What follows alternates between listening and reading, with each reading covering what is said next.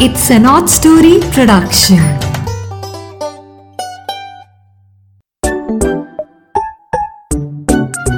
Hello बच्चों। आज वीरवार है। नीरा की नैया आपके लिए एक नई कहानी लेके हाजिर है।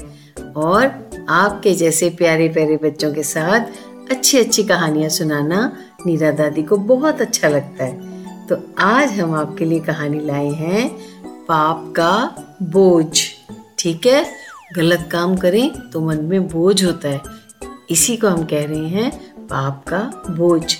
ये कहानी आपको, अपने फ्रेंड्स को, अपने कजन्स को और क्लास फेलोज को सबको सुनानी है।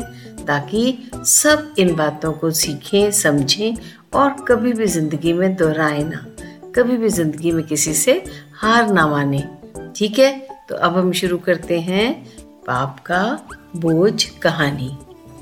एक ऊँचे पहाड़ की चोटी के पास एक सन्यासी तपस्या कर रहा था।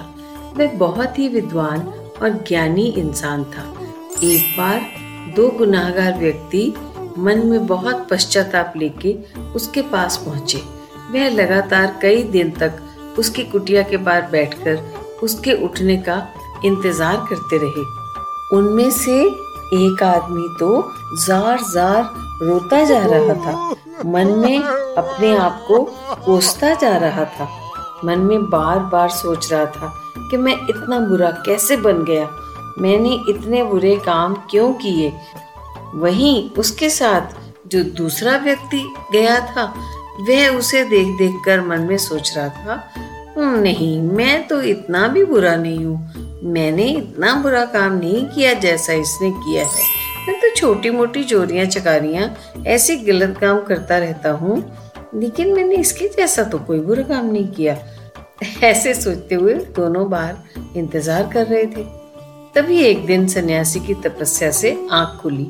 दोनों व्यक्ति को देखकर उसने पूछा, क्या काम है बच्चों? आप दोनों इतनी ऊंचाई पर इतने कष्ट झेलते हुए क्यों आए हो? दोनों व्यक्ति हाथ जोड़कर सिर झुकाकर उदास आवाज़ से बोले, महात्मा, हम बड़े गुनाहगार हैं। हमसे बहुत बुरे काम हो गए हैं। हमें ईश्वर से क्षमा मांगने का और अपनी आत्मा से पाप का बोझ उतारने का कोई मार्ग और उपाय बताइए। तुम दोनों बारी बारी से अपने गुनाहों के बारे में मुझे बताओ। फिर मैं तुम्हें उसके पश्चाताप का उपाय बताऊँगा। सन्यासी बोला, पहला आदमी रोते रोते बोला, महात्मा, मुझसे एक ऐसा घोर और घिनौना पाप हो गया है कि मेरी आत्मा मुझे चैन से जीने नहीं दे रही। सन्यासी ने दूसरे आदमी की ओर देखते हुए पूछा, और बच्चे, तुम अपने अपराध के बारे में बताओ? वह एकदम चहक कर बोला, ओह, महात्मा जी मैंने तो बहुत से छोटे मोटे अपराध किए हैं, लेकिन वह सब बहुत मामूली मामूली हैं। इसके अपराध की तरह घिनौने और इतने बुरे नहीं हैं। महात्मा जी ने कुछ देर दोनों की बातों के बारे में गौर किया, उनके बारे में ध्यान से सोचा और फिर आखिरकार दोनों से कहा, जाओ बच्चों, तुम दोनों पहाड़ और उसके साथ की घाटी पर जाकर इधर उधर से देखकर अपने गुनाहों के मुताबिक हर गुनाह के बराबर एक एक पत्थर उठाकर मेरे पास लाओ। कुछ घंटों के बाद पहला व्यक्ति एक बहुत बड़ा और भारी पत्थर बड़ी मुश्किल से अपनी पीठ पर लाद कर लाया और एक गहरी सी आह के साथ उसने महात्मा जी के सामने वह पत्थर उनके चरणों में रख दिया। फिर कुछ समय के बाद दूसरा व्यक्ति भी हाजिर हो गया। वह जरा भी परेशान नहीं लग रहा था। उसकी पीठ पर छोटे छोटे पत्थरों से भरा एक हल्का थैला था। उसने अपना थैला महात्मा जी के चरणों के पास उड़ेल दिया और सारे छोटे छोटे पत्थरों का ढेर उनके पैर के पास लगा दिया। सन्यासी दोनों के प्रयासों को देखकर बोले अच्छा अब आप अपने अपने पत्थरों को उठाकर वापस ले जाकर वहीं रख दीजिए जहाँ से आप उठाकर लाए थे। पहाड़ के जिस स्थान से उठा कर लाए थे, वहीं वापस रख दीजिए। पहला व्यक्ति अपने भारी भरकम पत्थर को अपनी पीठ पर लाद कर धीरे धीरे चलता हुआ पहाड़ी के उसी स्थान तक गया, जहाँ से वह पत्थर उसे मिला था और उसने वह पत्थर वहाँ वापस रख दिया। ऐसा करते ही उसका मन हल्का हो गया। और वो खुशी से महात्मा जी के पास वापस आ गया। उधर दूसरी तरफ़, दूसरे व्यक्ति को अपने छोटे छोटे पत्थरों के रखने का स्थान ही नहीं पता चल रहा था, बल्कि वह सभी पत्थर इधर उधर ही फेंक आया, क्योंकि उसे समझ ही नहीं आ रहा था कि कौन सा पत्थर मैंने कहाँ से उठाया था।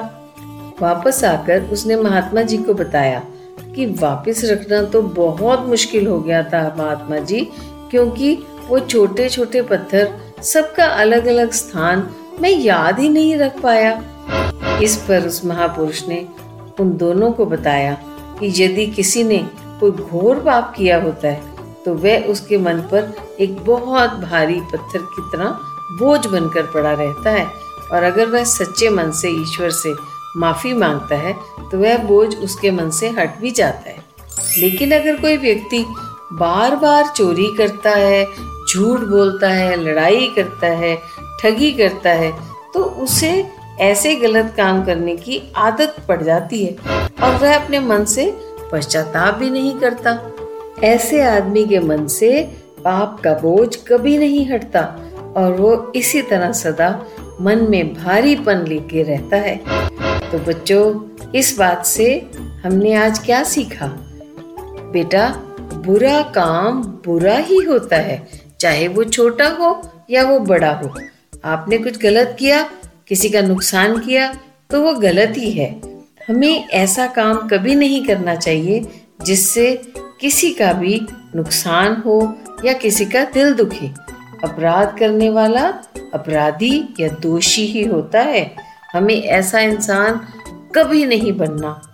अच्छा इंसान बनकर अपना और अपने देश का भविष्य संवारना है। तो आज इसी बात पर नीरा की नैया आपसे विदा लेती है। अगले वीरवार नई कहानी के साथ फिर से हाजिर होगी।